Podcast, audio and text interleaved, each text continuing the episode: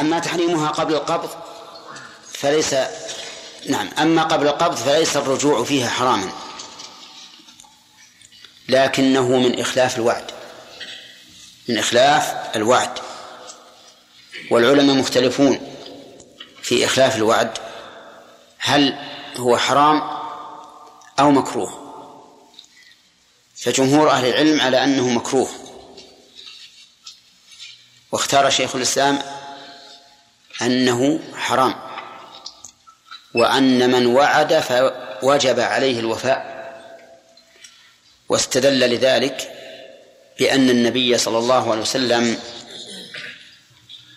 جعل عدم الوفاء بالعهد جعله من سمات المنافقين تحذيرا منه. وبأن هذا مخالف لقوله تعالى وأوفوا بالعهد. إن العهد كان مسؤولا. فأنت إذا أعطيت شخصا كتابا مثلا قلت هذا كتاب يا فلان لك لكنه لم يقبضه. خرج من المجلس ثم بعد إذن رجع ليأخذ كتابه. فقلت له رجعت في هبتي. نقول هذا ليس حراما من جهة الرجوع في الهبة لأن الهبة لم تقبض بعد وهي لا تلزم إلا بالقبض لكنه حرام من جهة إخلاف الوعد على القول الراجح لأن قولك له هذا الكتاب لك أدنى ما فيه أنه وعد في تمليكه بتمليكه إياه فإذا رجعت فهذا إخلاف للوعد. إذن الرجوع في الهبة على القول الراجح حرام.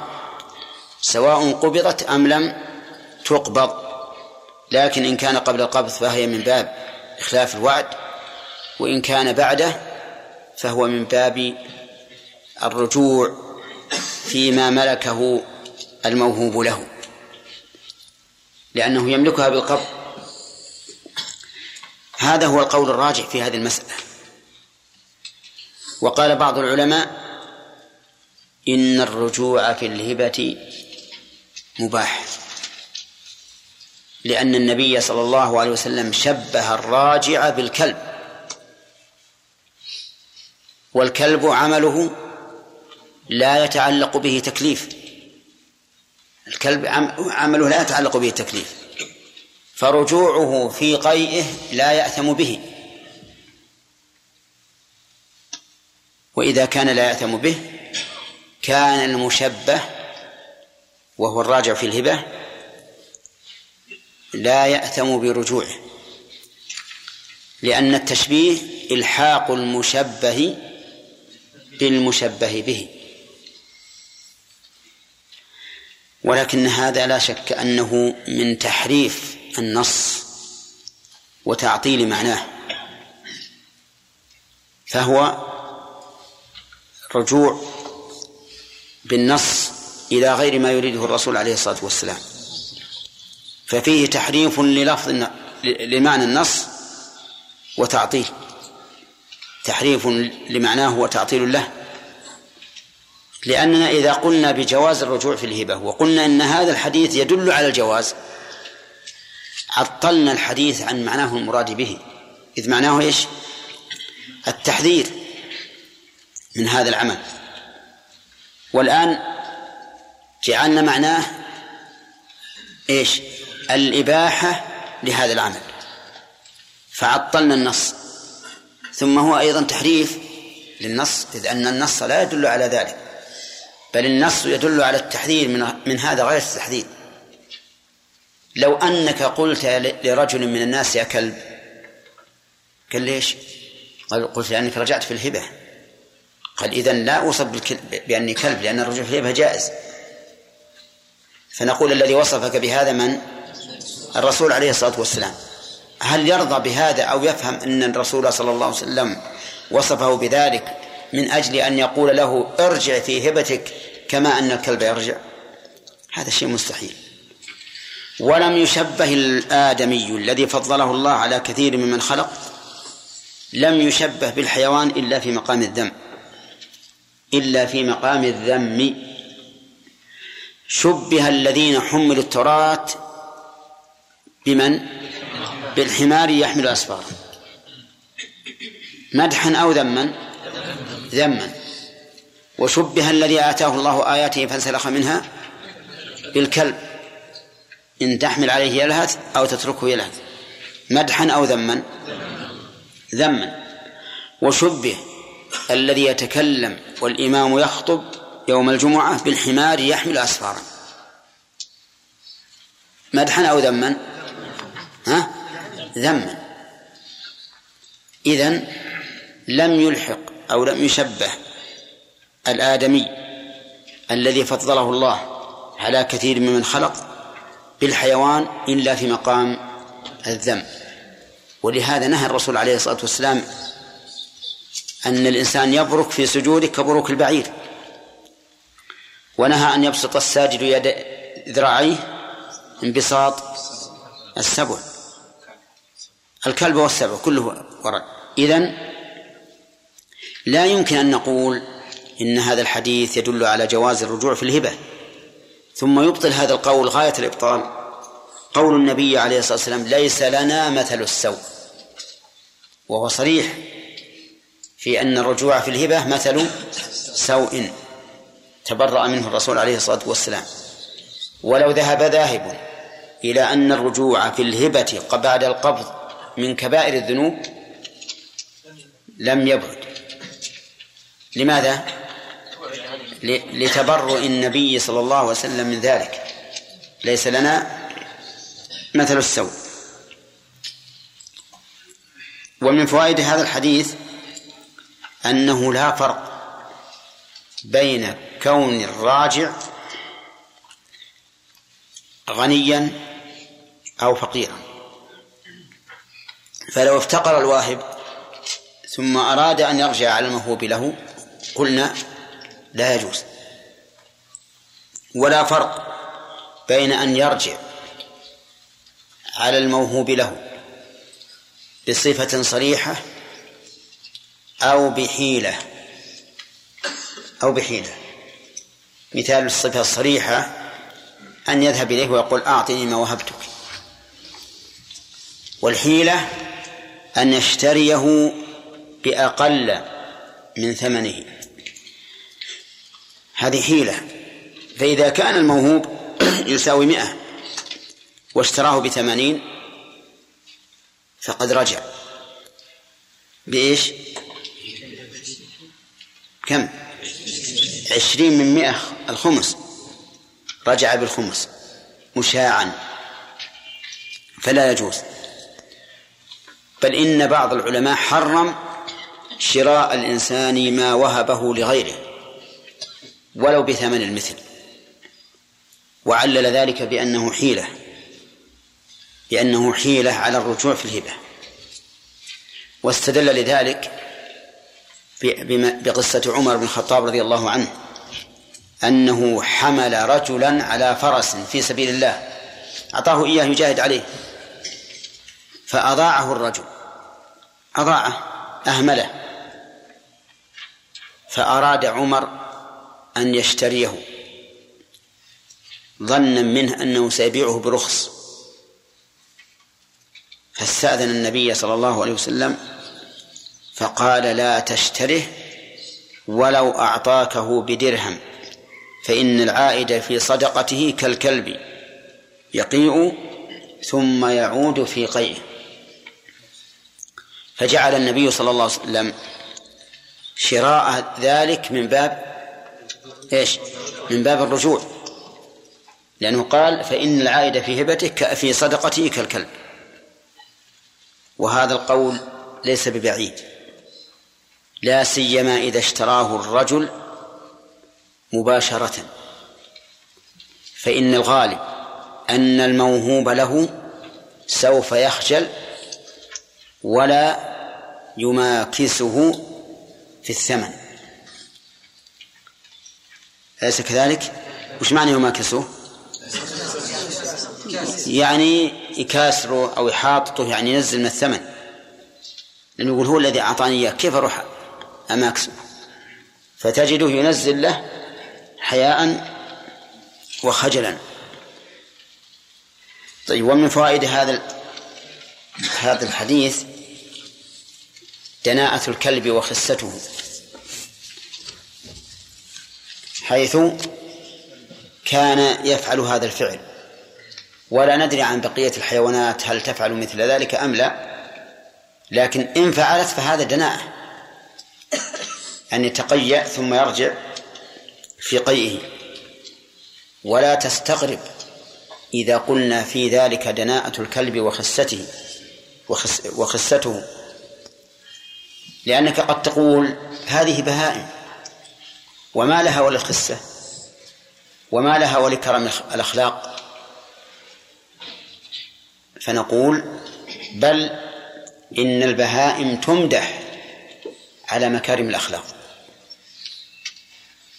فإن ناقة النبي عليه الصلاة والسلام في غزوة الحديبية.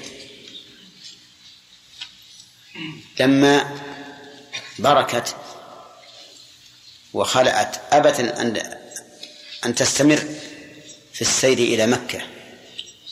صاح الناس وقالوا خلعت القصواء خلعت القصوى يعني حرنت وقفت فقال النبي عليه الصلاة والسلام والله ما خلعت وما ذاك لها بخلق.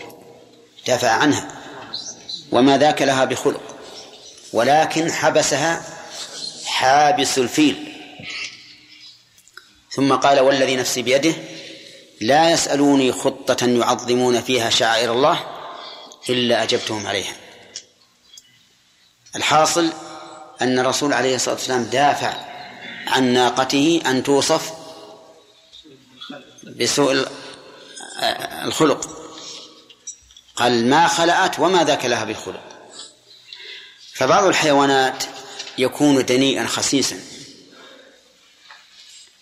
ويدل ذلك على قبحه. وبعض الحيوانات قد يترفع عن مثل هذه الخسة.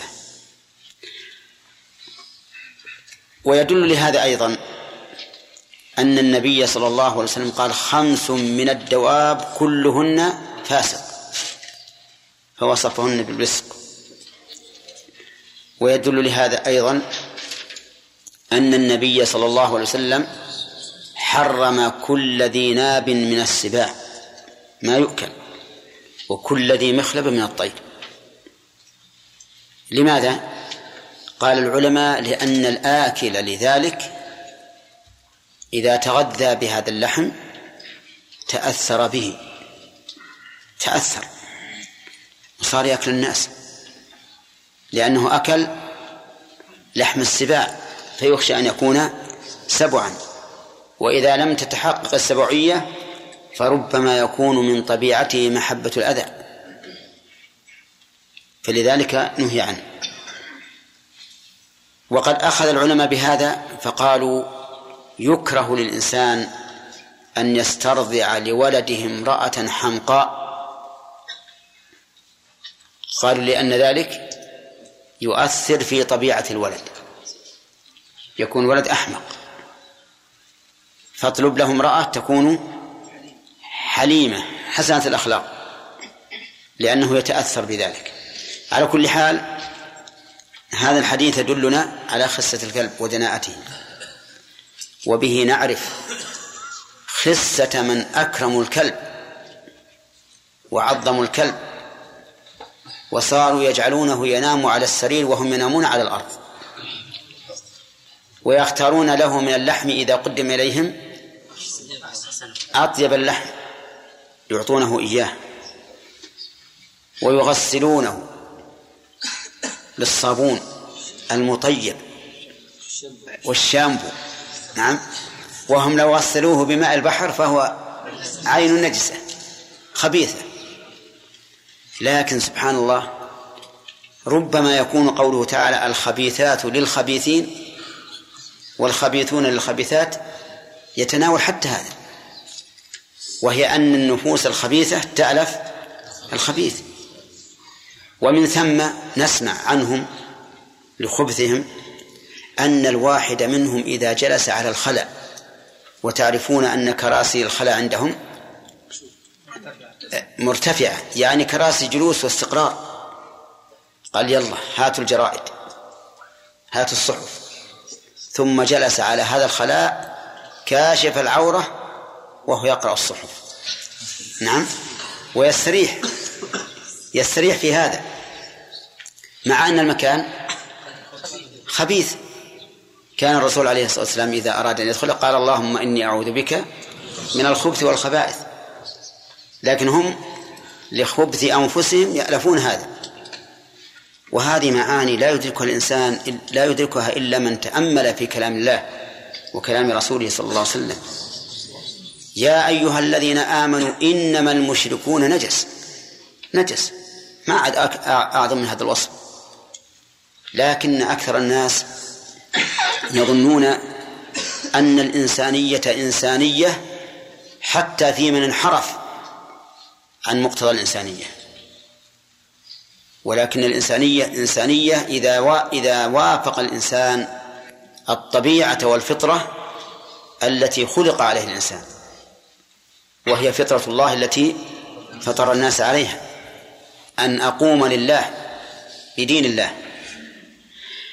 وأقم وجهك للدين حنيفا. آه، فطرة الله. هذه هذه فطرة الله. أن تقيم وجهك للدين حنيفا. إذا لم تقم وجهك للدين حنيفا فقد خلفت الفطرة وخرجت عن مقتضى الإنسانية. وصرت مثل البهائم. بل أشر إن شر الدواب عند الله. الذين كفروا. فهم لا يؤمنون. إن شر الدواب عند الله الصم البكم الذين لا يعقلون. ولو علم الله فيهم خيرا لأسمعهم. فكل من لم يسمعه الله دينه فإنه أصم أبكم وهو شر الدواب. ولكن مع الأسف أن كثيرا من الناس اليوم لا يرون هذا شيئا. بل قد يرون أن بعض الكفار الذين أخذوا من محاسن أعمال الفطرة ما أخذوا خير من المسلم خير من المسلم. اعلم أنه ليس في الكفار صدق ولا وفاء بعهد ولا حسن في معاملة إلا وهو في الإسلام. كل شيء من محاسن الكفار فهو موجود في الإسلام. لكن من أصمه الله من المسلمين وصار أذنابا لهم يرى أن كل خلق حسن ومعاملة طيبة فهي منه. حتى أننا سمعنا بعض الناس يقول إذا أراد أن يحث صاحبه على الوفاء بالوعد يقول إنه وعد إنجليزي. وعد إنجليزي؟ سبحان الله. لماذا لا تقول إنه وعد مؤمن؟ ها؟ لأن المؤمن هو الذي لا يخلف. هو الذي لا يخلف. وليس في الإنجليز ولا في الأمريكان ولا في الروس ولا غيرهم شيء من محاسن الأخلاق إلا وهو عند المسلمين. لكن نعم المسلمون حقيقة فرطوا وأضاعوا وصاروا يتخلقون بأخلاق الكفار و و والكفار يتخلقون بأخلاقهم في المعاملة المعاملة التي مشون التي يمشون فيها دنياهم. أما في العبادة فإنهم ما أخذوا شيئا من الإسلام. طيب.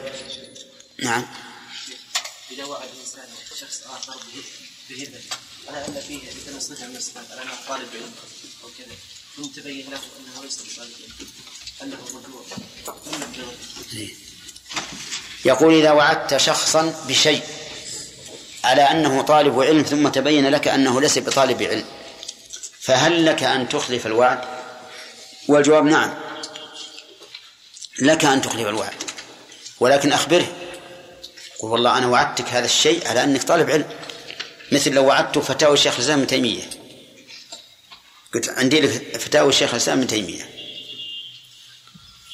ثم بعد يومين أو ثلاثة تبين لك أن الرجل ليس بطالب علم. وجاء يريد أن يأخذها منك؟ فقلت والله أنا الآن وعدتك ولكن تبين لي أنك لست طالب طالب علم والآن اسمح لي. هذا لا بأس به. حتى إن العلماء أشد من هذا قال لو أنه طلق زوجته بناء على فعل فعلته بناء على فعل ظن أنها فعلته ولم تفعله فإنها لا تطلق. لو طلقها بناء على أنها خرجت في السوق بلا حاجة. وتبين أنها خرجت بحاجة خرجت لحاجة فإنها لا تطلق. ولو قال والله لا أدخل هذا البلد بناء على أنها المعاصي فيه ظاهرة ثم تبين له أن الأمر بالعكس فله أن يدخل ولا حنث عليه. نعم. علمنا أن عالم الحيوان ليس فيه تكليف. وفي حديث عن النبي صلى الله عليه وسلم يقول ان الله سبحانه وتعالى يختص يوم القيامة من الظالم للمظلوم من الشاة القرناء للشاة الجلحة نعم. يقول إن البهائم ما فيها ما عليها تكليف ولكن قد صح عن النبي صلى الله عليه وسلم أنه قال والله لتؤدين الحقوق إلى أهلها. حتى إنه ليقتص للشاة الجلحاء من الشاة القرن. والجواب على ذلك أن هذا حق فيما بينها. ليس تكليفا في حق الله. حق فيما بينها. حتى يعرف الناس أن العدل سيقام حتى بين البهائم. فإذا أقيم بين البهائم فهو بين المكلفين من باب أولى. هذا الوصف البشع ينطبق أيضا على الإنسان الذي يرجع في هبته ولكن رجع إلى في هبته بطريقة دون علم الموهوب مثل؟ يعني مثلا هذا الشخص وعد زوجته بشيء ثم أعطاها إياه ثم بطريقة ذكية كذا اخذ رجع أخذ هذا الشيء. بس لا فرق لا فرق. إذا رجع سواء سرا أو علنا نعم؟ وربما خصوصا فيما بين الزوج والزوجة ربما لو رجع بدون علمها يكون في ذلك مفسدة أن يقع في قلبها شيء عليه ثم تسوء العشرة شيخ إذا اختلف في أمر معين ثم قال ظهر الأمر في هذه الصورة فلك كذا هل يعد هذا من قبل؟ كيف؟ إذا اختلف في أمر معين نعم وقال إذا كان الأمر في هذه الصورة فلك كذا نعم. هذا وعد هذا. هذا وعد. ويتأكد الوفاء به إذا كان الموعود قد بذل جهدا وأمضى وقتا في في الحصول على ذلك. فإن هذا قد قد نقول بوجوب الوفاء بالوعد من وجهين. من جهة أنه وعد ومن جهة أن الآخر تعب وتكلف لا. الرهان إذا كان من الطرفين غانم أو غارم. إذا ثبت الكلب خبيث بهذا الحديث نعم. أحاديث أخرى عن رسول الله نعم. فماذا نقول اللي يصفون الكلب بالوفاء وصفات حميد لا بأس أن نقول أنه وفي باعتبار بقية الحيوان. باعتبار بقية الحيوان. لكن قد يشكل على الإنسان فيقال كيف جاز أن نأكل ما قتله؟ كيف جاز أن نأكل ما قتله وهو خبيث؟ مع أن المشرك لو ذبح شيئا لم لم يحل. فنقول لأن هذا الكلب أداة لك ولهذا لا يحل إلا ما أشليته عليه. أنت الذي ترسله وتسمي عليه. نعم. شيخ إذا رد عليه الهبة هبة. قال وهبته كما وهبتني بعد أن يقصده اي الظاهر إن شاء الله أنه لا بأس به. الظاهر أنه لا بأس به. يعني مثلا الموهوب له وهبه فيما فيما بعد الظاهر أنه لا بأس به. ولكن خير من ذلك يعني مثل لو علمت أن الواهب فقير وأنه تكلف فيما وهبك فهنا خير من أن ترد عليه هبته وأطيب أن تكافئه. تعطيه مكافأة إذا كنت قادرا. نعم. هل يقاس على منع شراء الهبة؟ منع شراء ما كفر به أو نذر به أو تصدق به؟ أي نعم من باب أولى. لأن هذا أخرجه لله. نعم. إذا وصى إذا كتب في في وصيته أن هذا هبة لفلان بعد موته إيش؟ إذا أوصى مم. أن هذا الشيء هبة لفلان بعد موته. بعد إيش؟ بعد موته. نعم. ثم رجع في وصيته لا بأس. الرجوع في الوصية لا بأس به. ما أخبره. ما أخبره. ثم إنه ليس ليس وعدا مطلقا. هذا وعد مقيد. وقد يموت الم- الموعود قبله. نعم. شيخ إذا عمل أحد آه، الاشخاص لك عمل ان تثيب عليه. هبه أو شيء أو واسطة أو شفاعة أو شيء. هذا ينبغي شيء يعني تكافئه بشيء؟ كافئه بشيء مثلا غير العمل اللي أداه لك. ها؟ غير العمل الذي أداه لك. كيف غير العمل لله مثلا تتوسط له في شيء. المهم إن الرجل آه، يعني آه، عمل لك معروف. ستكافئه بمال أو جاه أو منفعة؟ ما في بأس. مثلا بعض الموظفين يمشي لك معاملة. أي نعم. فتكافئه بشيء. ما في شيء إذا لم تكن رشوة. أي نعم. أذن العائد في هبته قد أتى حراما. أسامة. اسمك أسامة ولا؟ اي يلا محمد. ها.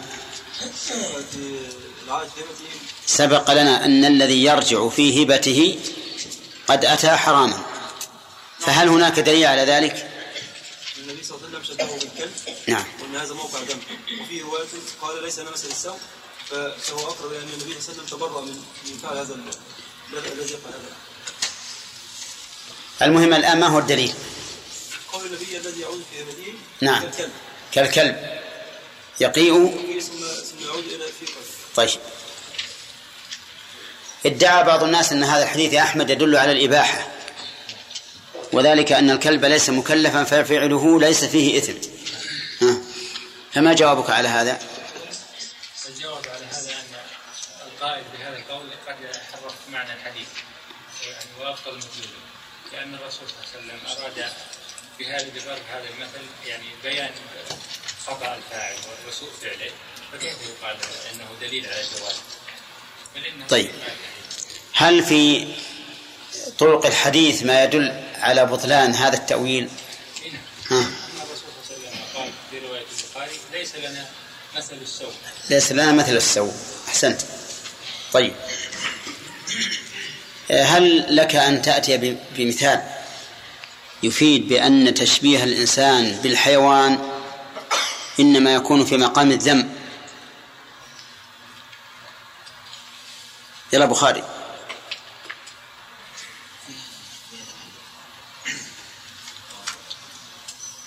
أنه ما شبه الإنسان بالحيوان في الكتاب ولا في السنة إلا على سبيل في مقام الذم.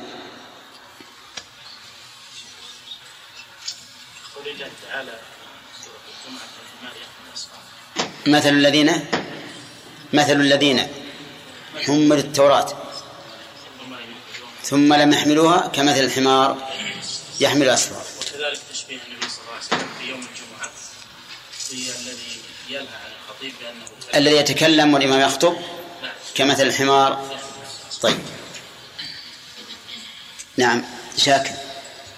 نريد مثالا ثالثا. من قول الله تعالى كمثل الكلب تحمل عليه يلهث أو تتركه يلهث. ها. ذلك مثل. سي. واتلو عليهم نبأ الذي آتيناه فاتل علينا الذي اتيناه ياتينا فانسلخ منها فاتبع فانسلخ منها ولو شئنا لرفعناه بها فاتبعه الشيطان ولو شئنا لرفعناه بها فكان من الغاوين. كان من الغاوين. ولو شئنا لرفعناه بها ولكنه أخلد إلى الأرض آه، وات- واتبع هواه. فمثله كمثل الكلب تحمل عليه يلهث أو تتركه يلهث. طيب. خامس. لا أنت نعم. ها؟ حديث خامس. القرآن والسنة. من السنة ومن القرآن.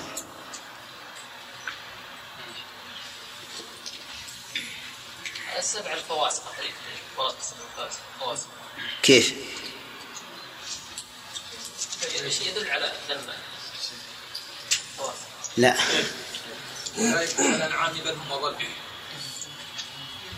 طيب. لا بأس هذا طيب, طيب. آدم. اللي يركع قبل الإمام يعني لا لا هذا وعيد. طيب اللي يسجد اللي يكون ما الرسول صلى الله عليه وسلم يقول لا يبرك كما يبرك. كما يبرك البعض. أي نعم. طيب بارك الله فيك.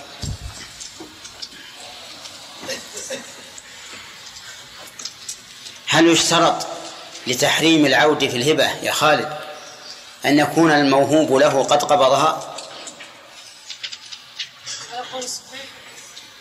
يشترط نعم القبض يشترط. يعني لو عاد قبل أن يقبض؟ صح. صح. صح العود. ولكنه إخلاف لله. ولكنه ي... نعم.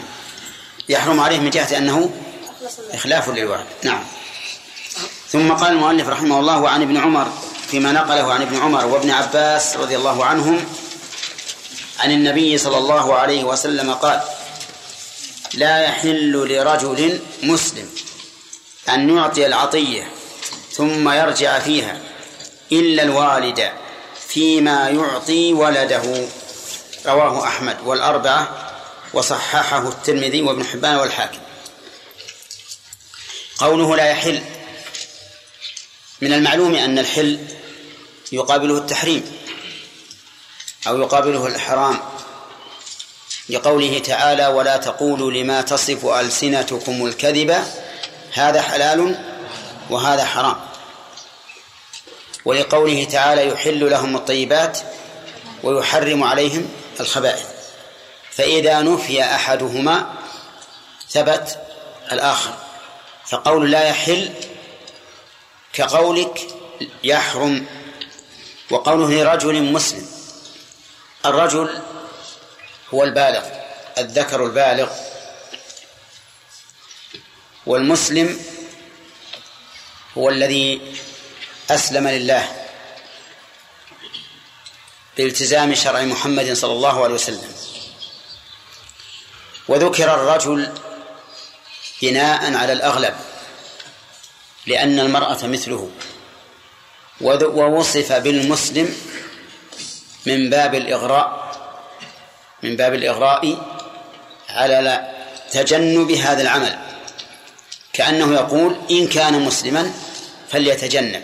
كما تقول للإنسان لا يحل للكريم أن يبخل يعني بمقتضى كرمه فلا يحل لرجل مسلم أي بمقتضى إسلامه فهو من باب الإغراء.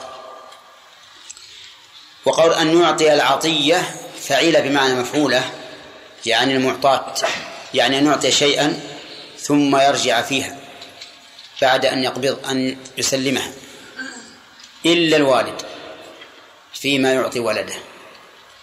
الوالد اسم فاعل من ولد يلد وهو شامل للذكر والأنثى لأن الأم تسمى والدة. والأب يسمى والد. طيب. وقول فيما يعطي ولده يشمل الذكر والأنثى يعني في الذي يعطيه فإنه يجوز أن يرجع. ووجه ذلك أن الوالد له أن يتبسط بمال ولده يعني له أن يأخذ منه بلا عوض. فإذا كان كذلك فله أن يرجع فيما وهبه له. ولو بعد ملكه إياه. طيب. هذا الحديث كما ترون يبين فيه الرسول عليه الصلاة والسلام أنه لا يحل للوالد أن يرجع للواهب أن يرجع فيما وهب إلا الوالد إذا أعطى ولده شيئا. فنستفيد من هذا فوائد.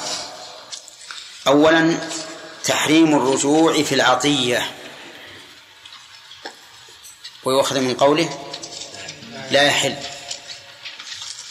ثانيا إبطال قول من يقول إن العود في الهبة جائز لأن النبي صلى الله عليه وسلم شبه ذلك برجوع الكلب في قيئه وهو لا ولا ورجوع الكلب في قيئه لا يترتب عليه إثم فيكون جائزا. فنقول هذا الحديث مما يرد به على هذا التأويل الفاسد. ومن فوائد هذا الحديث أنه لا يحل للرجل أن يعطي عطية أو ثم يرجع. فمفهومه أن الأنثى يحل لها أن تعطي العطية ثم ترجع. ولكن هذا المفهوم غير معتبر. وذلك لأن التعبير بالرجل من باب التغليب من باب التغليب. وكل شيء يؤتى به بناء على التغليب فإنه لا يكون له مفهوم. وعلى هذا فلا يحل للمرأة أيضا أن تعطي العطية ثم ترجع فيها. ومن فوائدها أن الإسلام يحث على الأخلاق الكريمة. من فوائد الحديث أن الإسلام يحث على الأخلاق الكريمة. وجه ذلك أن الرجوع في الهبة خلق ذميم ومن تخلق به فهو لئيم. والمسلم لا يمكن أن يرجع لأن إسلامه يمنعه من أن يرجع فيما أعطى. ومن فوائد هذا الحديث أن عدم الرجوع في الهبة من مقتضيات الإسلام. لقوله لا يحل لرجل مسلم ومن فوائده جواز رجوع الوالد فيما وهب ولده. لقوله إلا الوالد فيما يعطي ولده. وظاهره أنه يشمل الذكر والأنثى يعني الأم والأب. وذهب بعض العلماء إلى أنه خاص بالأب. وأن الأم لا يحل لها أن ترجع. وعلل ذلك بأن الأب هو الذي يتملك من مال ولده. وأما الأم فليس لها حق التملك. فإذا لم يكن لها حق التملك لم يكن لها حق الرجوع في الهبة. وهذا هو المشهور من مذهب الإمام أحمد رحمه الله. على أن الرجوع في الهبة جائز؟ نعم. للأب خاصة دون الأم.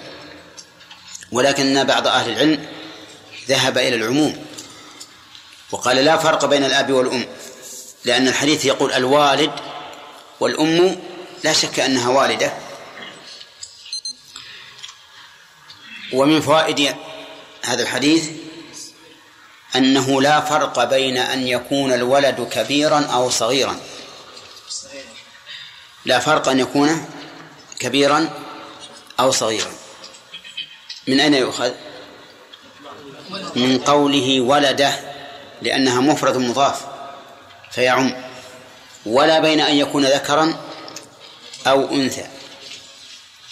ولا بين أن يعطيه ويعطي إخوانه إخوانه أو لا. ولا بين أن يكون نفقة أو غير نفقة. المهم أن الحديث عام. فهل نأخذ بهذا العموم؟ فالجواب أن الأصل الأخذ بالعموم. ولكن إذا وجدت أدلة تخصص هذا العموم فإنه يخصص. فنبدأ ننظر. الوالد فيما يعطي ولده يشمل الصغير والكبير. فيه تخصيص؟ لا. طيب الوالد فيما يعطي ولده إذا كان حيلة على أن يفضل بعض الأولاد. مثل أن يعطي الولدين كل واحد سيارة. ثم يرجع في عطية أحدهما. وهو من الأصل إنما أراد أن يفضل أحدهما. فهنا نقول الرجوع حرام. ما الدليل على هذا التخصيص؟ قول النبي صلى الله صلى الله عليه وسلم إنما الأعمال بالنيات وإنما لكل امرئ ما نوى. واضح يا جماعة؟ أنتم تصورون المسألة زين ولا لا؟ ها؟ يعني إنسان عرف أنه لو أعطى أحد ابنيه سيارة دون الآخر فهو حرام. لكن تحيل أعطى الاثنين سيارتين كل واحد سيارة. ثم بعد ذلك رجع في هبة أحدهما. فصارت حقيقة الأمر أنه إيش؟ أعطى واحدة وترك الآخر. فإذا كانت نيته في الرجوع أن يفضل أحدهما على الآخر صار الرجوع حراما. والدليل ما سمعتم هو إنما الأعمال بالنيات وإنما لكل امرئ ما نوى. طيب يشمل ما أعطاه للنفقة وما أعطاه تبرعا. ماذا تقولون؟ نقول لا لا يشمل لأن ما أعطاه للنفقة لا يجوز الرجوع فيه لأن النفقة واجبة. فلو أعطاه مثلا عشرين ألفا مهرا يتزوج به. فإنه لا يجوز أن يرجع فيه. وذلك لأن الإنفاق واجب عليه ولا يمكن أن يسقطه. طيب. يشمل ما إذا رجع في هبته ليعطيها لولد آخر أو ليتملكها هو. ها؟ ما يشمل؟ لا يشمل هذا. فلو رجع في عطية زيد من أبنائه ليعطيها لعمر. الابن الثاني كان هذا الرجوع حراما ولا شك لأنه قصد به المحرم وهو التفضيل وما قصد به المحرم كان كان حراما. طيب. ومن فوائد هذا الحديث أنه لا يجوز لأي واهب أن يرجع إلا الوالد. إلا الوالد. وظاهره حتى لو أن شخصا وهب إنسانا هبة. بناء على سبب معين. وتبين انتفاء هذا السبب. فإنه لا يرجع. ولكن بعض العلماء قال إنه في هذه الحال يرجع لقول النبي صلى الله عليه وسلم إنما الأعمال بالنيات. مثال هذا امرأة أحست من زوجها أنه يريد أن يطلقها. أو فعلا قال سأطلقك. فأعطته دراهم لئلا يطلقها. ولكنه ما كاد أن تصل الدراهم إلى جيبه حتى طلقها. إيش تقولون في هذا؟ ترجع ولا ما ترجع؟ نعم ذكر أهل العلم أنها ترجع لأنها إنما وهبت من أجل ها؟ أن تبقى عنده لا من أجل أن نطلقها. فإذا علمنا بقرائن الأحوال أو بلسان المقال أنها إنما وهبته ليبقيها ليبقيها ثم طلقها فلها أن ترجع فلها أن ترجع. ومثل ذلك أيضا لو أن شخصا وهب إنسانا هبة بناء على أنه هو الذي أنجز له الحاجة الفلانية ثم تبين أنه غيره فله أن يرجع. لأن هذه الهبة وإن لم يشترط أنها في مقابلة العمل فالقرينة تدل على أنها في مقابلة العمل فإذا تبين أن العمل لم يقع من الموهوب له فللواهب أن يرجع. وقد يقال إن هذا لا يدخل في الحديث أصلا لأن الحديث يقول لا يحل إلى رجل مسلم أن يعطي العطية وهي وهو ظاهر. في أن هذه العطية ليس لها مقابل. وما ذكر في مسألة الزوجة وفي مسألة العامل إنما أعطي في مقابل في مقابل شيء لم يحصل. فلا يدخل في هذا الحديث. وعن عائشة رضي الله عنها قالت كان النبي صلى الله عليه وسلم يقبل الهدية ويثيب عليها رواه البخاري. كان يقبل. يقول العلماء رحمهم الله إن كان إذا كان خبرها مضارعا فإنها تدل غالبا على الدوام. تدل غالبا على الدوام. لا دائما وما أطلقه بعض العلماء من أن كان تفيد الدوام فليس مرادا. والدليل على هذا أنه قد ثبت. عن النبي عليه الصلاة والسلام أنه كان يقرأ في صلاة الجمعة بسبح والغاشية وأنه كان يقرأ في صلاة الجمعة بالجمعة والمنافقين. ولا ولا يمكن أن نقول إن كان هنا تدل على الدوام والاستمرار. لو قلنا بذلك لتناقض الخبران. فإذا هي تدل على الدوام إيش؟ غالبا لا دائما. طيب كان يقبل الهدية. كان يقبل الهدية عليه الصلاة والسلام من أي شخص؟ حتى قال صلى الله عليه وسلم لو أهدي إلي ذراع أو كراع لقبلت. حتى الهدية القليلة. ذراع أو كراع تعرفون الكراع؟ كراع البهيمة. ها؟ اذبح شاة وادعني أريك إياها نعم. يقول لو دعيت إلى ذراع أو كراع لأجبت ولو أهدي إلي ذراع أو كراع لقبلت مع علو مرتبته عليه الصلاة والسلام وشرف مقامه. لو أهدي إليه هذا الشيء الزهيد لقبله. من أي شخص؟ حتى إنه يقبل الهدية من اليهود. أهدت إليه امرأة من يهود خيبر حين فتح خيبر أهدت إليه شاة. وقد قيل وقد سألت ما الذي كان يعجبه من الشاة؟ قالوا كانوا قالوا كان يعجبه الذراع.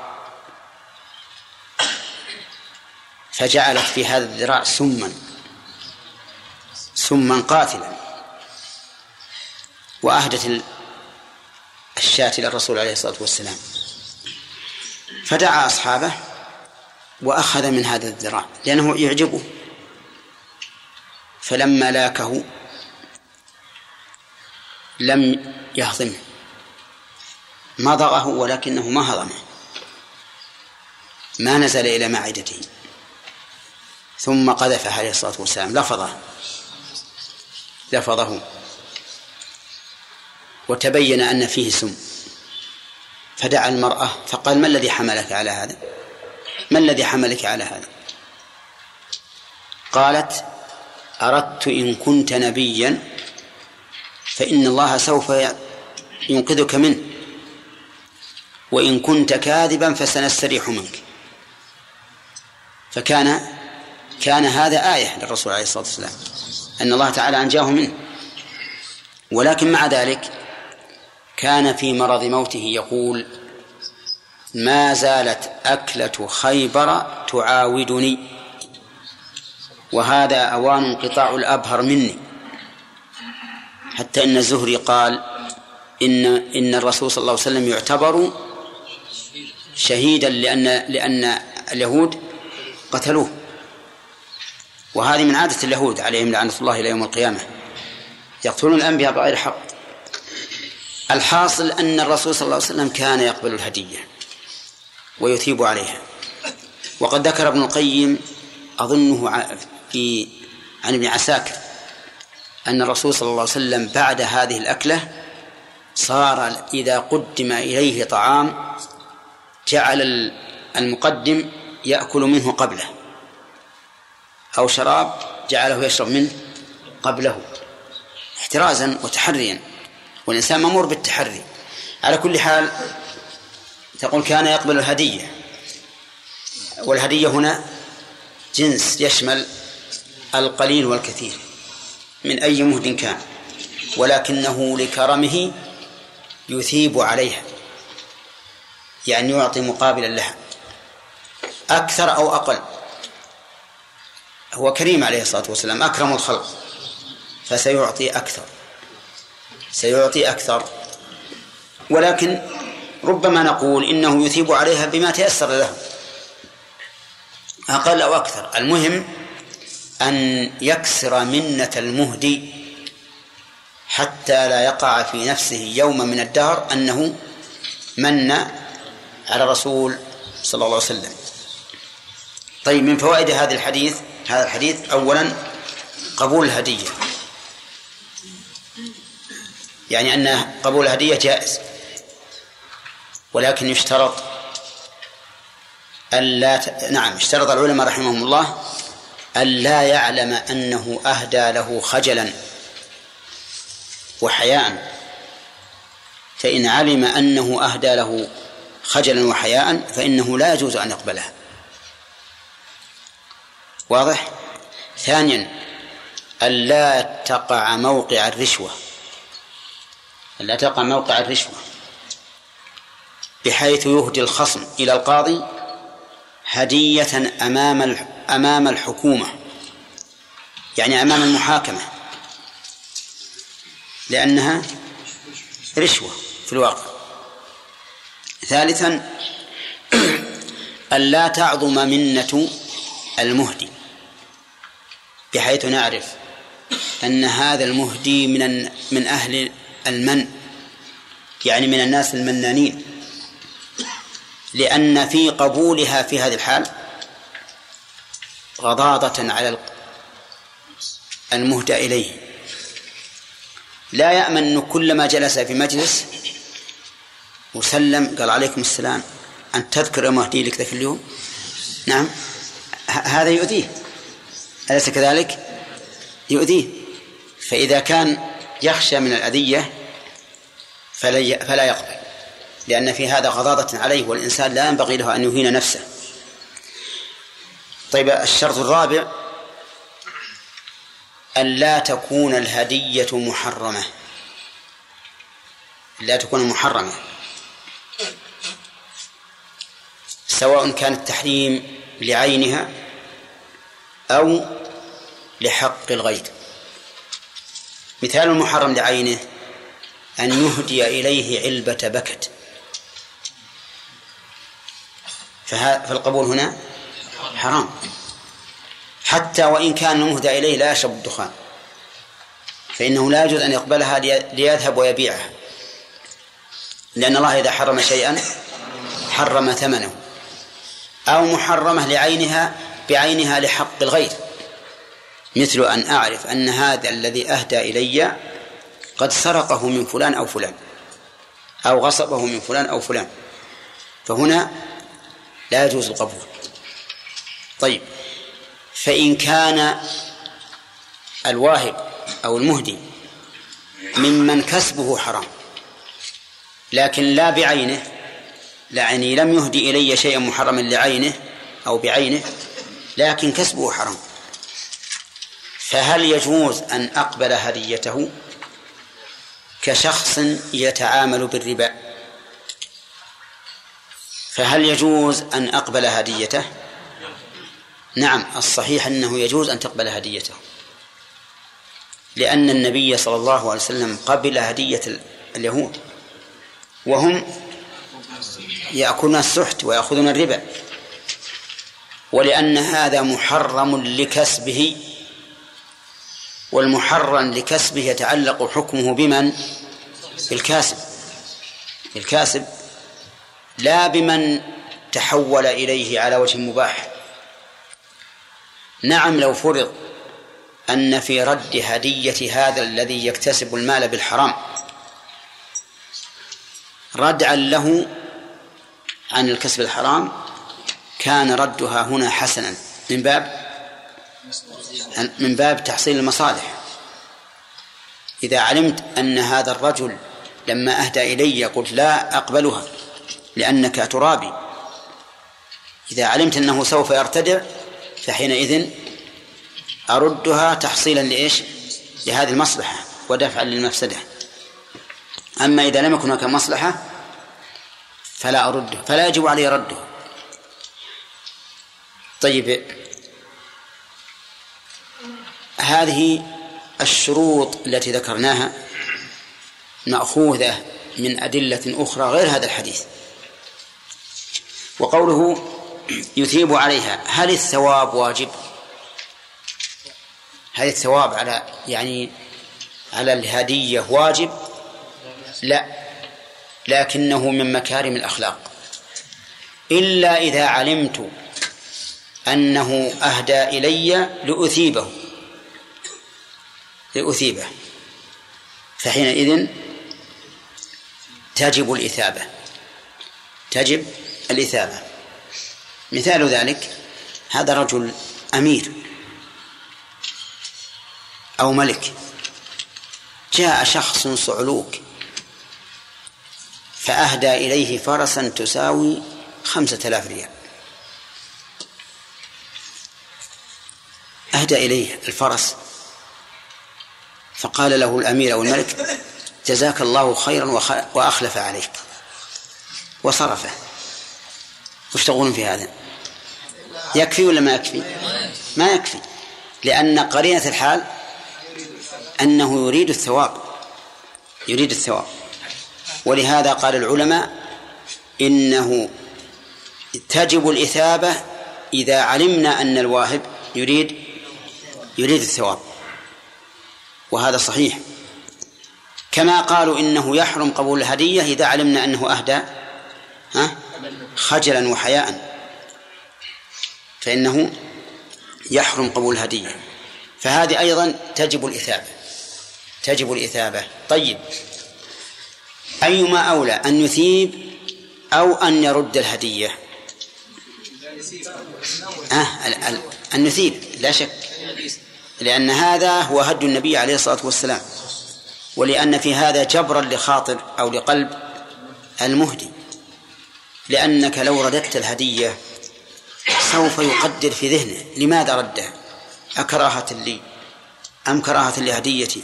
أم في مالي حرام؟ أم كذا أم كذا؟ لكن إذا قبلت فأثم. إذا كنت تخشى أن صاحبك قد خسر عليها شيئا كثيرا فأثب عليها ويزول بذلك المحذور. كان النبي عليه الصلاة والسلام يقبل الهدية. وربما سأل الهدية. ربما سأل الهدية. لكن لمصلحة. مثال ذلك قصة السرية الذين بعثهم النبي صلى الله عليه وسلم فنزلوا على قوم ضيوفا. فلم يضيفوهم. وقدر الله عز وجل أن لدغ سيدهم. سيد القوم.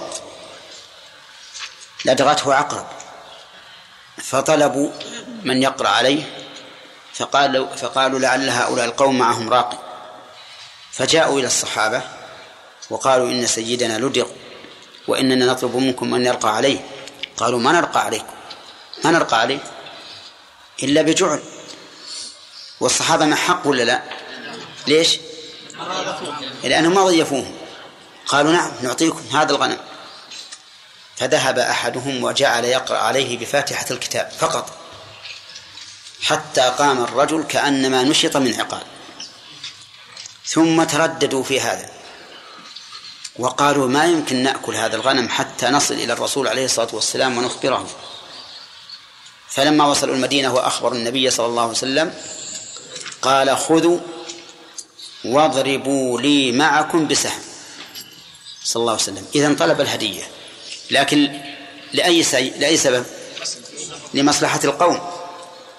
لأنهم لأن الرسول إذا أخذ وأكل طابت نفوسهم أكثر. فلهذا نقول هذا من مصلحة المهدي. والنبي عليه الصلاة والسلام ما قصد أن ينتفع بهذا ولكن ليطمئنهم ويطيب قلوبهم. وكذلك دخل يوما والبرمة على النار وفيها لحم. فقدم إليه الغداء فقال ألم أرى البرمة على النار؟ قالوا هذا لحم تصدق به على بريرة. وش بريرة هذه؟ مولاة اللي جاء لعائشة. قال هو لها صدقة هو, عليها صدقة وهو لنا منها هدية. عليه الصلاة والسلام. طيب. يقبل الهدية ويثيب عليها. رواه البخاري. انتهت الأوراق اللي عندي. وش الحديث اللي بعد.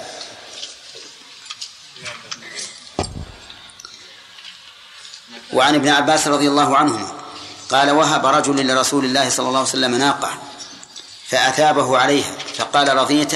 قال لا. فزاده. فقال رضيت؟ قال لا. فزاده. فقال رضيت؟ قال نعم. رواه أحمد وصححه ابن ابن حبان. قوله أهدى ناقة. ومن المعلوم أن هذا الرجل لم يهد هذه الناقة إلا وهو يترقب عوضا عنها. فالهدية هنا بمنزلة البيع. ولهذا أعطاه النبي عليه الصلاة والسلام حتى رضي. كما أعطى جابر بن عبد الله. نعم. حتى رضي. قال بعنيه بوقية قال لا. فكرر عليه حتى باع عليه. المهم أن النبي عليه الصلاة والسلام فهم أن هذا الرجل الذي أهدى الناقة إنما أهداها إيش؟ على وجه المعاوضة. فأثابه عليه. فقال رضيت. قال لا. فزاده. فقال رضيت. قال لا. فزاده. فقال رضيت قال نعم. وهذا واضح في أن الرسول عليه الصلاة والسلام كان يثيب ما يرضى به المهدي إما بلسان حاله وإما بلسان مقاله. أما لسان المقال فكما سمعتم في الحديث. وأما لسان الحال فأن يقدر المهدى إليه أن ما أثاب على هديته أكثر من من قيمتها أكثر من قيمتها. فإذا غلب على ظنه أنه أكثر أو أنه مساوي فقد أثاب. ويستفاد من هذا الحديث أن أن هبة الثواب لا بد فيها من رضا المهدي أو الواهب. الدليل أن النبي عليه الصلاة والسلام كرر عليه السرضة الاسترضاء. أرضيت أرضيت. ولكن لو أن المهدي طلب أكثر مما تساوي. مثاله أهدى إليك رجل ناقة تساوي ألفا فأعطيته ألفا. فقلت رضيت؟ قال لا. أعطيته ألفا ومائة رضيت؟ قال لا. ألف ومائتين رضيت؟ قال لا. والقيمة كم؟ ألف. هل يلزمني أن أعطيه حتى يرضى ولو زاد على الثمن؟ لا ما يلزم لي في هذه الحال أن أقول إذا لم ترضى فخذ ناقتك. خذ ناقتك. ولا غضاضة علي في هذا. لأن عرفنا أن الرجل إنما من ليستكثر. والله عز وجل يقول لنبيه عليه الصلاة والسلام ولا تمنن تستكثر ومن فوائد هذا الحديث حسن خلق النبي صلى الله عليه وسلم حيث نزل كل إنسان منزلته فأعطى هذا الرجل حتى رضي وكان يوهب عليه الصلاة والسلام من أصحابه ولم يكن يفعل بهم أو يفعل معهم كفعل كفعله مع هذا الرجل. ثم قال المؤلف وعن جابر. نعم. نعم محمد واصل. إذا إذا أهداني شخص شخص مثلا يعني هدية وأنا عندي مثلا يعني نوعان من المال كحب مثلا ذرة وبر. وهو قصده أن يأخذ من البر وأنا محتاج للبر هذا. وحتى لو لو كان أقل من من قيمة الهدية. هل لي أن أرد الهدية ما, ما أستطيع. لا إلا أقبلها وأعطيه ذرة. لا هو يريد يريد من النوع الآخر. أنت باختيارك لأن الهبة التي ورد بها الثواب حكمها حكم البيع. لكن لا يكون الإنسان آثم إذا رد الهدية. إذا ما لا لا ما يكون آثما حتى هذا غرض. لا لو نقبل لو كل من أهدى إلينا شيء شيئا نعرف أنه يريد منا شيئا آخر لازم أن نعطيه مشكل. كان الواحد إذا شاف معي سيارة زينة طيبة أهدى إلي سيارة خيبة وقال أعطني الطيبة ما يصير هذا. نعم.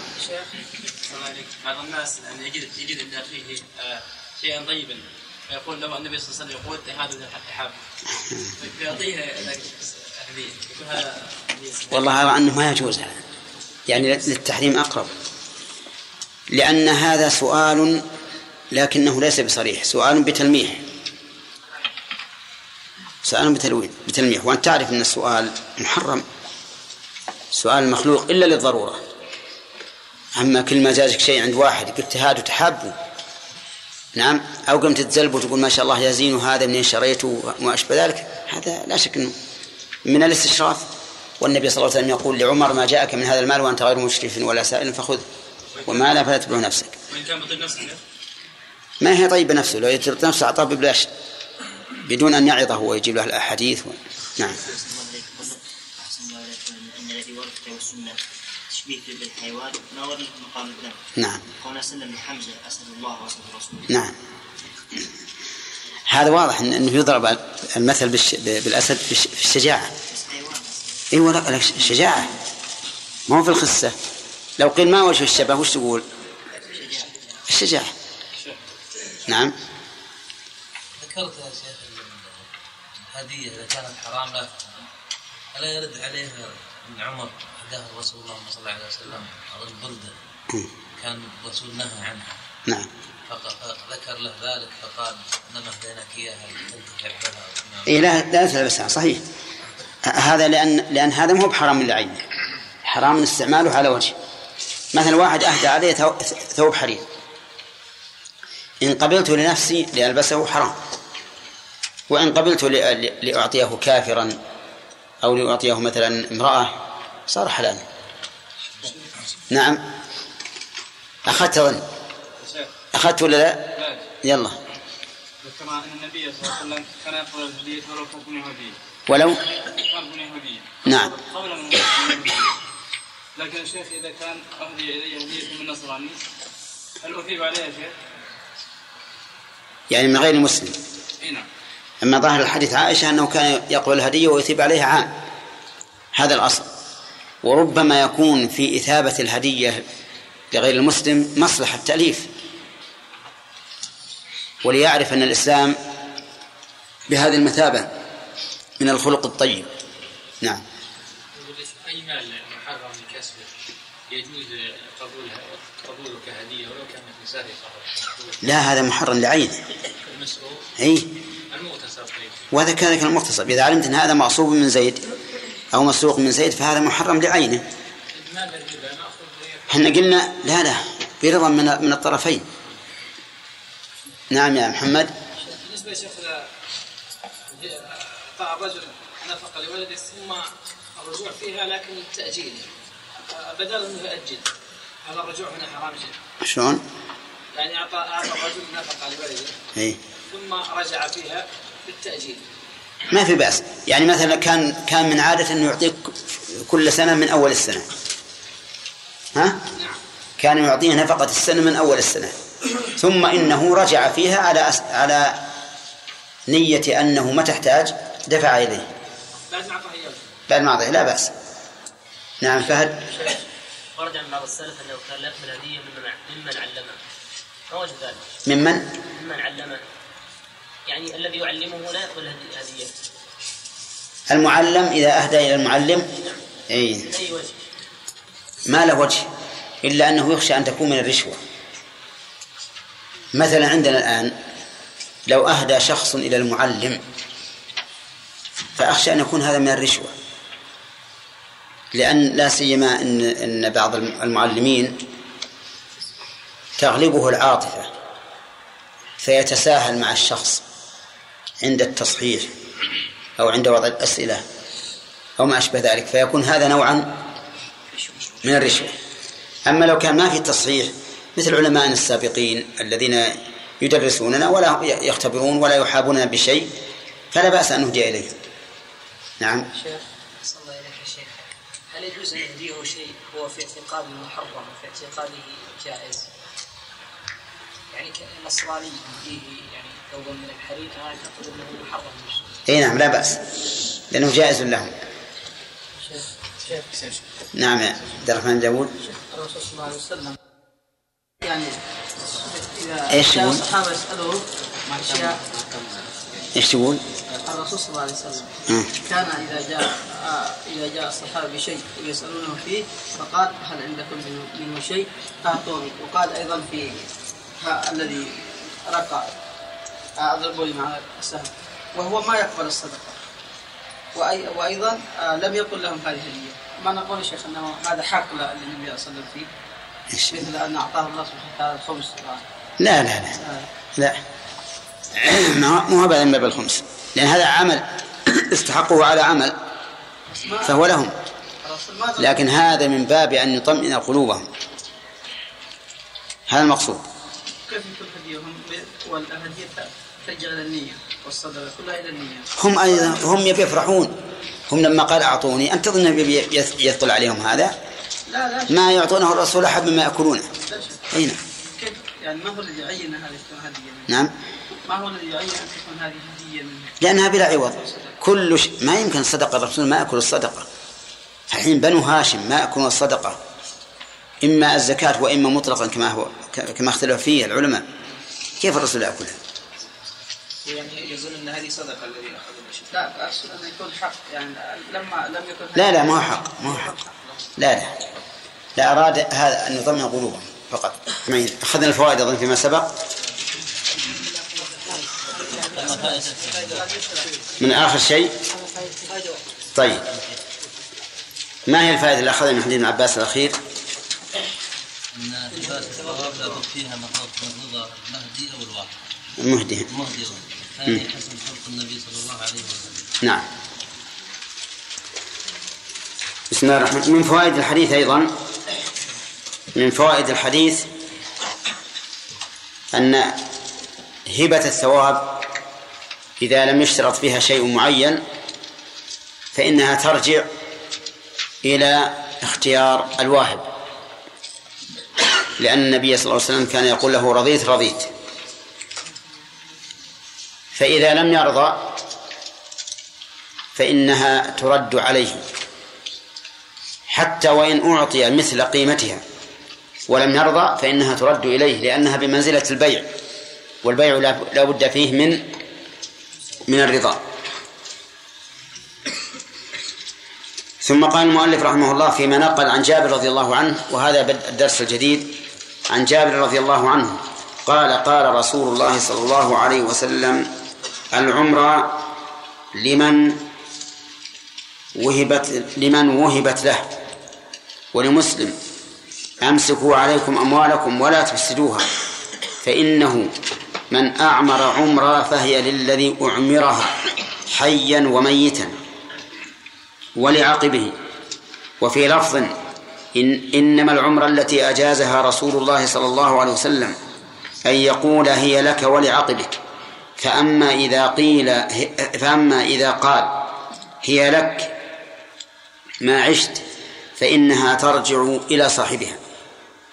وفي ولأبي داود والنسائي لا ترقبوا ولا تعمروا فمن أرقب شيئا أو أعمر شيئا فهو لورثته.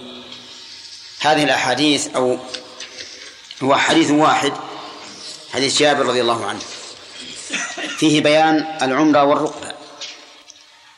العمرة فعلة على وزن فعلة مأخوذة من العمر والرقبة على وزن فعلة أيضا مأخوذة من المراقبة. وكلاهما بمعنى واحد على القول الراجح وهي أن يهب الإنسان شيئا لشخص هبة مقيدة بعمره أن يهبه هبة مقيدة بعمره. فيقول وهبتك هذه عمرك. أو يقول أعمرتك هذه. أو أرقبتك هذه. وما أشبه ذلك. إذن فهي نوع من أنواع الهبة. لكن نوع من أنواع الهبة. لكنها مقيدة بالعمر. ولها ثلاث صور. الصورة الأولى أن يصرح بأنها له ولعقبه. فيقول أعمرتك هذا البيت لك ولعقبك. الصورة الثانية أن يصرح بأنها بأنها له مدة عمره فقط. فيقول أعمرتك هذا البيت مدة حياتك ثم هو لي. هاتان الصورتان الأمر فيهما واضح. في الصورة الأولى تكون للمعمر ولعقبه يجري فيها الميراث. ويكون قوله هي لك ولعقبك من باب التوكيد لأن مقتضى الهبة أن تكون للموهوب له ولعقبه. واضح؟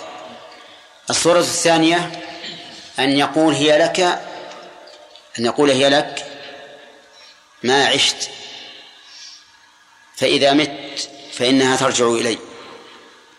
أو يقول هي لك ما عشت وليس لعقبك منها شيء. هذه الصورة أيضا واضحة. ترجع إلى من؟ ترجع إلى المعمر. ترجع إلى المعمر. لأنه قيدها.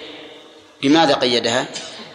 قيدها في حياته وأنه ليس لعقبه منها شيء وهذه أشبه ما تكون بالعارية إلا أنها تختلف عنها بأنها لو تلفت فليس على المعمر ضمان لأنها موهوبة له في هذه المدة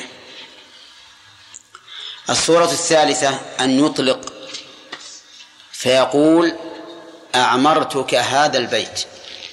فقط. أعمرتك هذا البيت. فهذه المسألة تكون للمعمر ولعقبه. يعني تكون كالصورة الأولى. أو الثانية؟ الأولى. يعني أنها له ولعقبه فلا ترجع إلى المعمر. هذا هو الذي تدل عليه يدل عليه حديث جابر رضي الله عنه. أنها على هذا التفصيل.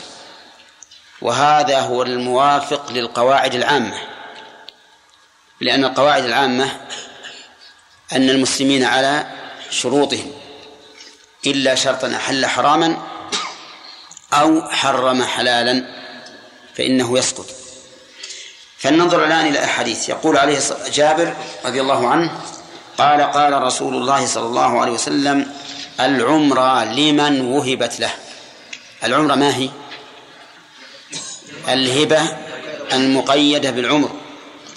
لمن وهبت له يعني ملكا. وإذا كانت له فإنه يجري فيها الميراث. أي أنه إذا مات المعمر رجعت إلى من؟ إلى ورثته على حسب الميراث. وهذا نص صريح بأن العمرة لمن وهبت له. لكن المراد بها العمرة المطلقة يعني التي لم تقيد بعمر المعمر ولم تقيد بأنها له ولعقبه لأنها إذا قيدت بأنها له ولعقبه فأمرها ظاهر لكن إذا أطلق فيقول الرسول صلى الله عليه وسلم لمن وهبت له ولمسلم أمسكوا عليكم أموالكم ولا تفسدوها فإنه من أعمر عمرا فهي للذي من أعمر عمرا فإنه من أعمر عمرا فهي للذي أعمرها حيا وميتا ولعقبه. أمسكوا عليكم أموالكم الخطاب لمن؟ للمعمرين. للمعمرين الواهبين. ولا تفسدوها يعني بإخراجها عن ملككم. فالمراد بالإفساد هنا ليس الإفساد اللي هو ضد الإصلاح بل المراد إخراجها عن ملككم. يعني أمسكوها ولا تخرجوها عن ملككم. وذلك لأن العمرة يخرج بها الملك من المعمر إلى المعمر ولهذا فرع عليها قوله فإنه من أعمر عمرة فهي للذي أعمرها حيا وميتا ولعقبه. إذن لا تظن أنك إذا قلت هذه لك هذه أو لا تظن أنك إذا قلت أعمرتك هذا البيت أن البيت سيرجع إليك. بل يكون لمن؟ للمعمر. وحينئذ يفسد عليك. كيف يفسد علي؟ على المعمر. كيف يفسد على المعمر؟ لأنه خرج عن ملكه وفسد تصرفه فيه. لم يملك أن يتصرف. فكأن النبي عليه الصلاة والسلام يقول تصرفوا على بصيرة تصرفوا على بصيرة فإنكم إن أعمرتم شيئا أفسدتموه على أنفسكم ونقلتم ملكه إلى من؟ إلى المعمر حيا وميتا ولعقبه. وقوله حيا واضح أنه, أنه له حيا. لكن ميتا ولعقبه. كيف يكون أو كيف تكون هذه العمرة له ميتا ولعقبه؟ نقول يمكن. مثل أن يوصي بثلث ماله مثلا إذا أوصى بثلث ماله ومن جملة هذه العمرة صارت له إيش؟ ميتا. والثلثان للورثة لعقبه. فكأن الرسول عليه الصلاة والسلام يقول هي له في حياته وبعد مماته ولعقبه أو يقال له حيا وميتا فيما لو أوقفها لو أوقفها على أعمال البر ومات فإن ثوابها يكون بعد موته لمن؟ له فإنها تكون له أي للمعمر أما عقبه فهو إذا أوقفها خرجت عن ملكه وعن ملكهم أيضا. فصار قوله ميتا ولعقبه لها صورتان الصورة الأولى أن يوصي بالثلث. فإذا أوصى بالثلث صار ثلث المعمر داخلا في الوصية والثلثان لمن؟ للورثة. الصورة الثانية أن يوقف هذا الذي أعمره. فيقول هذا وقف. في سبيل الله فحينئذ تكون له ميتا. وهل لعقبه منها شيء؟ في هذه الصورة ليس لعقبه منها شيء. فيكون قوله ميتا ولعقبه على وجه التوزيع. إما له خالصة إذا وقفها وإما لعقبه خالصة إذا لم يوصي بشيء. فتكون كلها لعقبه على كل حال هذا الحديث يدل على أن العمرة تكون ملكا تاما لمن؟ للمعمر. يجري فيها الميراث والوصية وكل شيء. ثم قال وفي لفظ وفي لفظ إنما العمرة التي أجازها رسول الله صلى الله عليه وسلم أن يقول هي لك ولعقبك. يعني يقول أمرتك هذا البيت لك ولعقبك. وهذه هي الصورة الأولى التي ذكرناها المقيدة بأنها بأنها له ولعقبه. طيب. فأما إذا قال هي لك ما عشت فإنها ترجع إلى صاحبها. إذا قال هي لك ما عشت ما هنا؟ مصدرية ظرفية. يحول الفعل معها إلى ظرف ومصدر. فيكون التقدير مدة عيشك. مدة عيشك. فإذا قال لك ما عشت فإنها ترجع إلى صاحبها. من صاحبها؟ المعمر بالكسر. المعمر. إذا ذكر في الحديث صورتين الصورة المقيدة بأنها له ولعقبه والصورة الثانية المقيدة بأنها له ما عاش. وش بقى علينا؟ الصورة المطلقة التي يقول أعمرتك هذا البيت ولا يقول ما عشت ولا يقول لك ولعقبك. وهذه تكون هبة تامة تكون للمعمر حيا وميتا ولعقبه خلاصة الكلام أن العمرة نوع من أنواع الهبة وأن لها ثلاث صور. تارة تقيد بحياة الإنسان وتارة تقيد بأنها له. ولعاقبه وتارة تطلق. فإذا قيدت بحياة الإنسان رجعت إلى المعمر. إذا قيدت بأنها له ولعاقبه فهي له ولعاقبه للمعمر ولعاقبه. إذا أطلقت فهي للمعمر ولعاقبه. طيب. وفي ولأبي داود والنسائي لا ترقبوا ولا تعمروا آه، الرقبة قلنا إنها هي العمرة في الحقيقة. لكن سميت بذلك لأن كل واحد منهما يرقب موت صاحبه.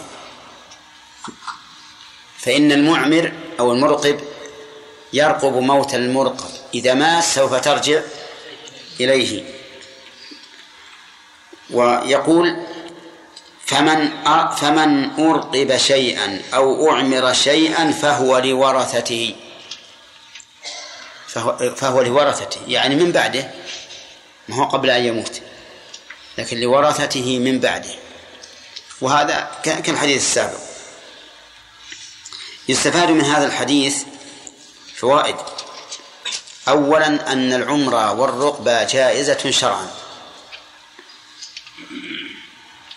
لأن النبي صلى الله, صلى الله عليه وسلم أجازها. ثانيا اعتبار الشروط في العقود. اعتبار الشروط في العقود. تؤخذ من رواية مسلم. هي إذا قال هي لك ولعقبك فأما إذا قال هي لك ما عشت فإنها ترجع. وهذا قد دل عليه القرآن ودلت عليه السنة في مواضع كثيرة.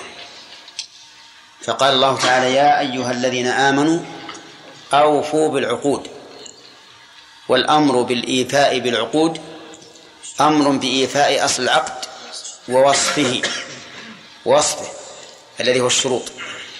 وقال تعالى وأوفوا بالعهد إن العهد كان مسؤولا. وقال النبي عليه الصلاة والسلام كل شرط ليس في كتاب الله فهو باطل وإن كان مئة شرط. مفهومه؟ كل شرط في كتاب الله فهو صحيح. فهو فهو صحيح. طيب. وقال صلى الله عليه وسلم المسلمون على شروطهم إلا شرطا أحل حراما أو حرم حلالا. وعلى هذا فالشروط في العقود جائزة ما لم تتضمن حراما فإن تضمنت حراما فهي حرام.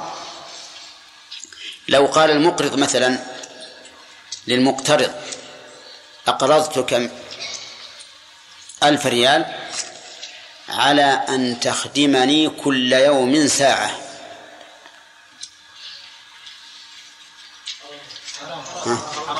صحيح الشرط حرام.